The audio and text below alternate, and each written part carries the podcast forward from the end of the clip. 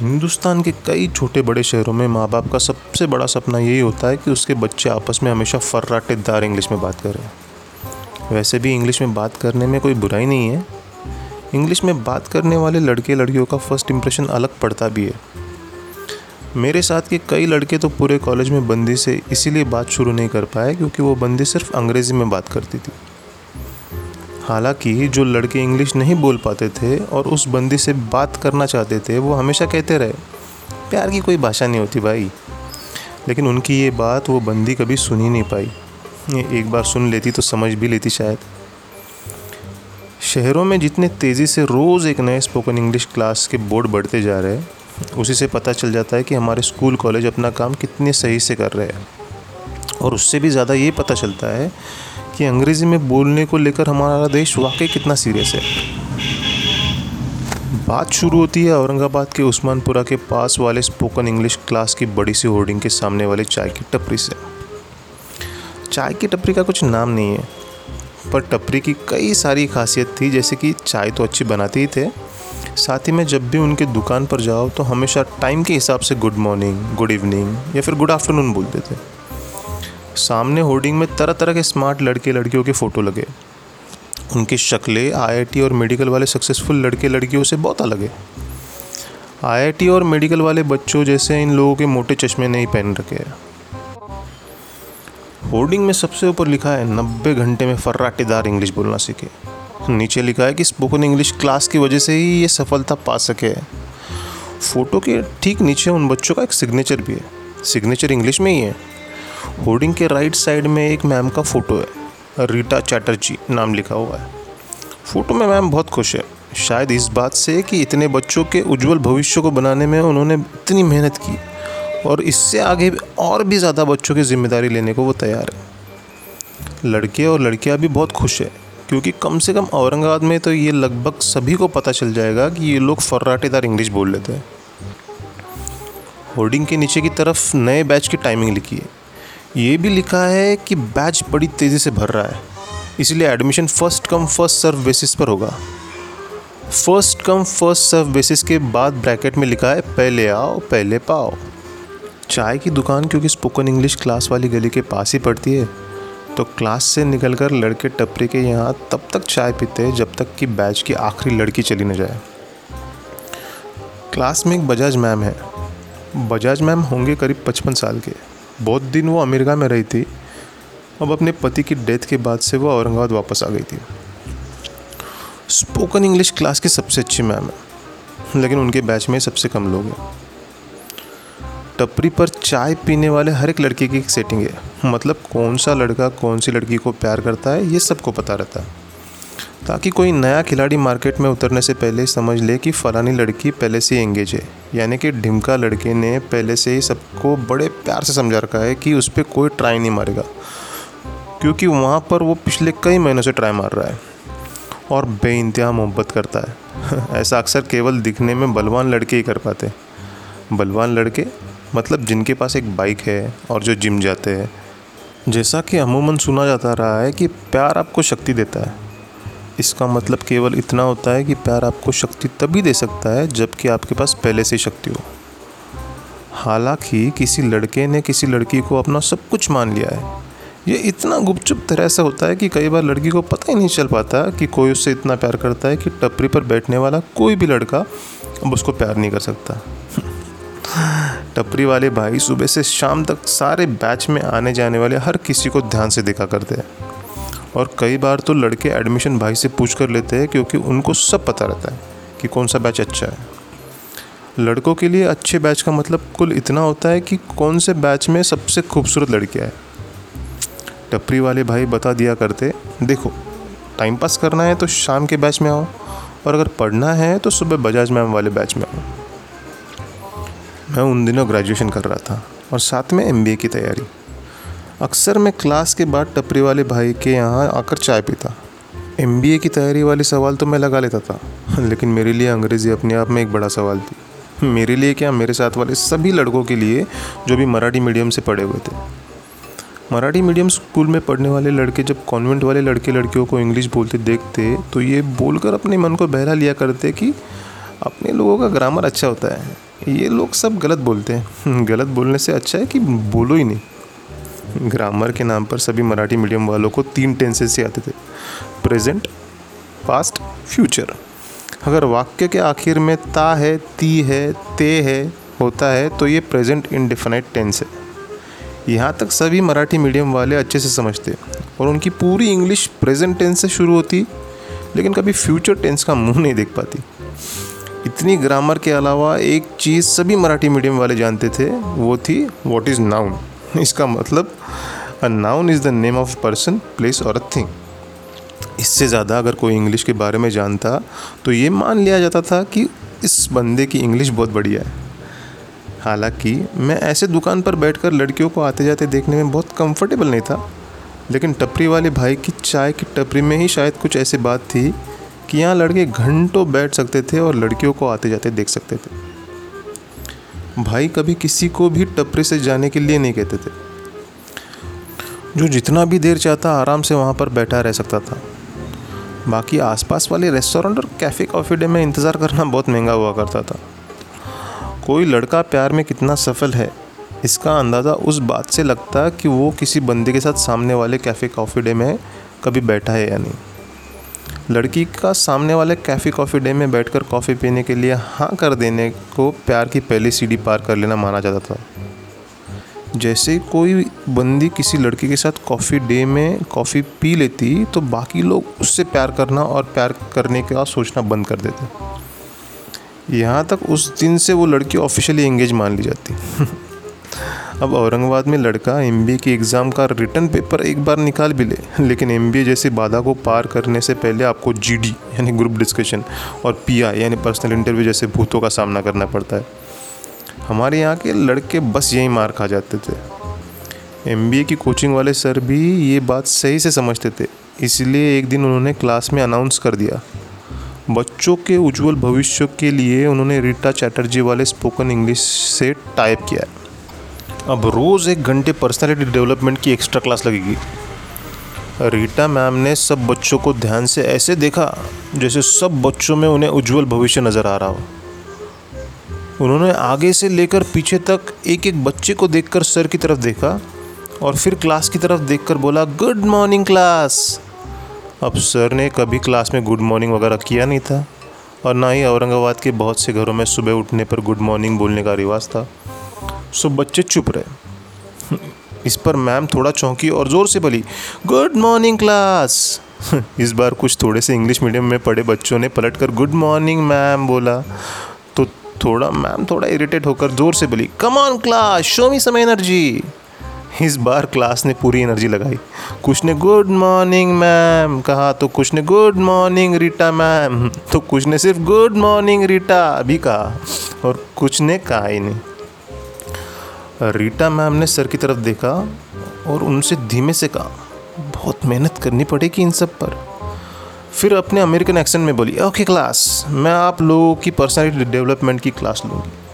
आप लोग समझ लीजिए, अगर आप लोग सवाल सॉल्व करने में अच्छे हैं, लेकिन आप इंग्लिश अच्छी नहीं बोल पाते तो एमबीए में एडमिशन नहीं होगा। ये सब सुनते हुए सर बस मुस्कुरा रहे थे। हर बात बोलने के बाद Rita ma'am you know what I mean ज़रूर जोड़ देती। उस दिन मैम ने सभी को ये जता दिया कि पूरी क्लास की पर्सनैलिटी को डेवलप करना पड़ेगा। और जिसके लिए अच्छी इंग्लिश आना बहुत ज़रूरी है। यानी कि अच्छी इंग्लिश, यानी कि अच्छी पर्सनैलिटी। क्लास ख़त्म होने तक कुछ लड़के ये समझ चुके थे कि तैयारी का कोई फ़ायदा नहीं, क्योंकि एम एंट्रेंस के सवाल तो वो सॉल्व कर लेंगे। लेकिन इंग्लिश वाला सवाल तो बहुत बड़ा सवाल था। कुछ एक लड़कों को रीटा मैम बहुत अच्छी लगी थी। तो उनको ये सुकून था कि चलो एक्स्ट्रा क्लास इतनी भी एक्स्ट्रा नहीं लगेगी। क्लास के बाद ये भी अनाउंस किया गया कि पर्सनालिटी डेवलपमेंट की क्लास के लिए सभी को एक्स्ट्रा पाँच सौ रुपये जमा करने होंगे। वैसे तो मैम की फ़ीस आठ सौ रुपये है, लेकिन अपने कोचिंग के लिए स्पेशल डिस्काउंट किया गया है।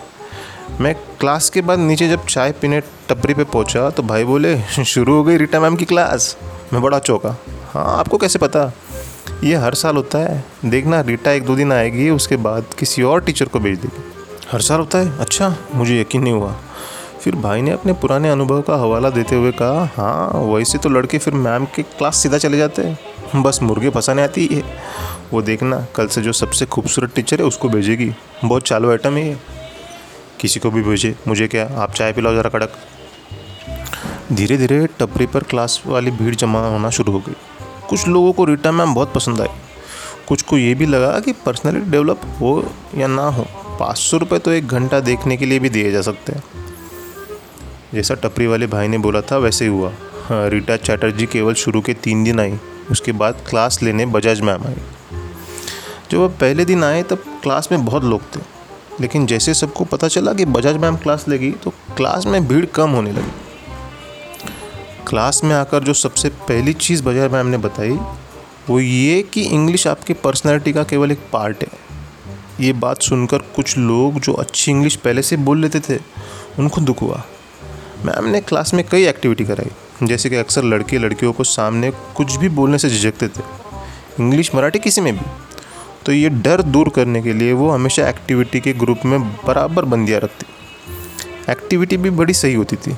जैसे एक बार तो सामने वाली बंदी की आँखों में देखकर आपको बोलते रहना पड़ता था, या फिर रोल प्लेस इसमें बंदा या बंदी को कोई पार्ट करना पड़ता था। कभी कोई पीएम बन जाता तो कोई रिपोर्टर तो कभी कोई मोबाइल के कस्टमर केयर वाला। कुल मिलाकर आपको उस एक घंटे की एक्स्ट्रा क्लास में ज़्यादा से ज़्यादा इंग्लिश में बुलवाने की प्रैक्टिस कराई जाती। क्लास में पढ़ने वाले लोगों को भी अच्छा लगने लगा और क्योंकि सभी को क्लास में पार्टिसिपेट करना पड़ता तो जो केवल देखने के लिए आते थे, उन्होंने अपने आप ही आना कम कर दिया। यानी कि अगर क्लास में आप गए तो आपको कुछ ना कुछ तो बोलना ही पड़ता था। इसीलिए कुछ लोगों को ये लगने लगा था कि एक तो उन्होंने पाँच सौ रुपये भी दिए, और देखने को भी कुछ ऐसा है नहीं क्लास में, और बोलना तो उन्हें जाना नहीं था। ये एक्टिविटी होते अभी दस दिन भी नहीं हुए होंगे कि एक दिन रीटा मैम आए। वो साथ में एक नेहा अरोरा नाम की एक नई मैम लेकर आई थी। नेहा की उम्र होगी यही कोई छब्बीस, सत्ताईस साल के आसपास। नेहा अरोरा भी रीटा मैम जैसे ही सभी लड़कों को आँखों में आँखें डालकर उज्जवल भविष्य को घूर कर देख रही थी।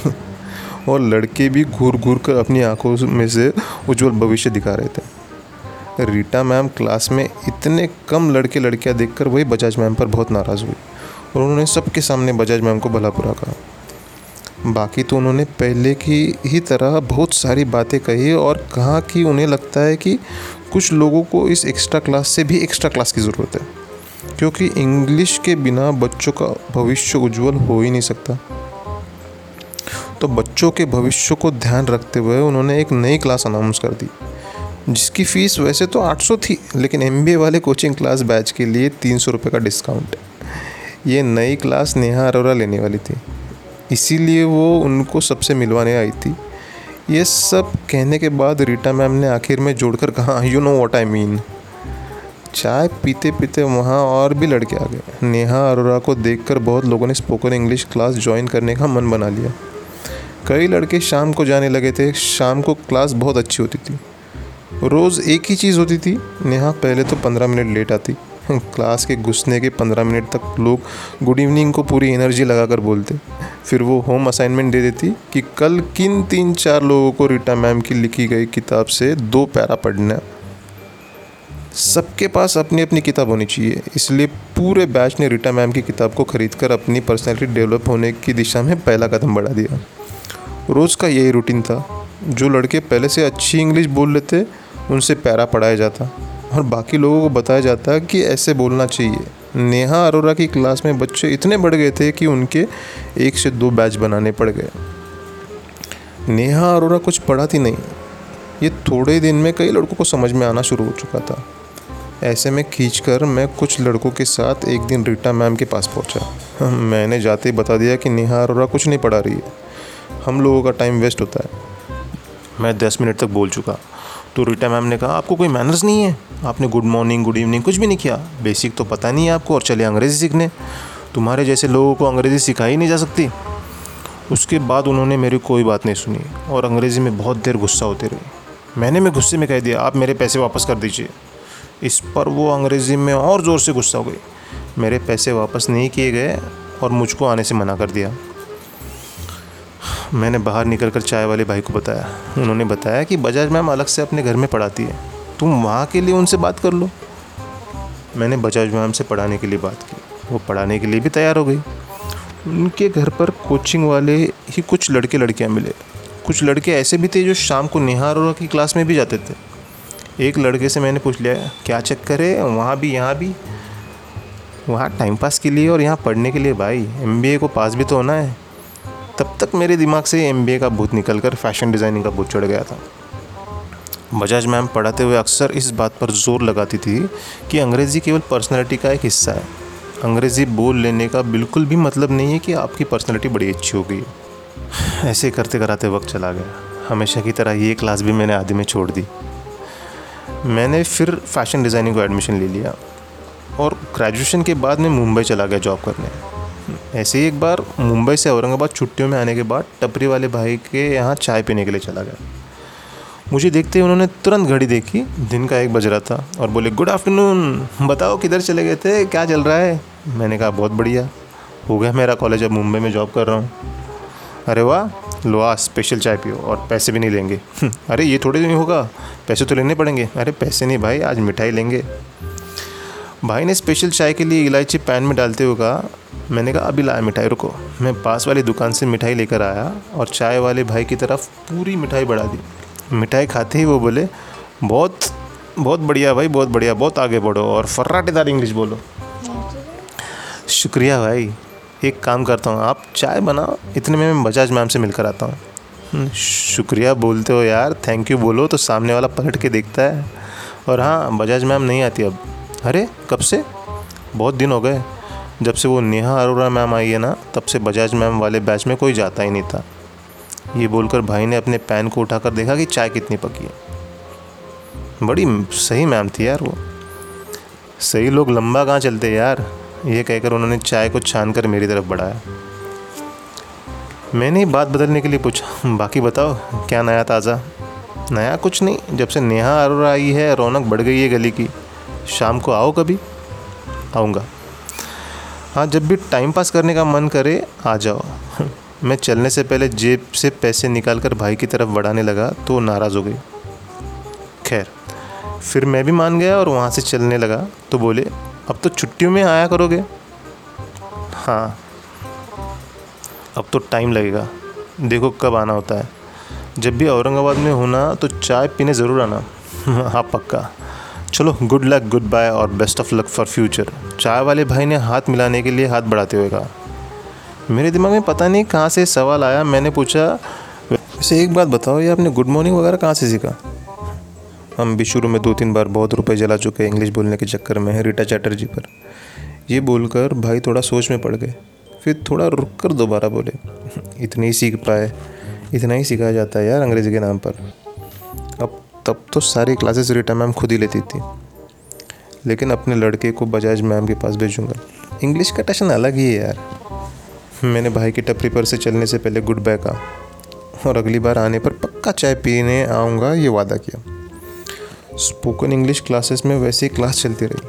हाँ बस एमबीए के रिज़ल्ट के बाद बच्चों की दो तीन कैटेगरी बना दी गई।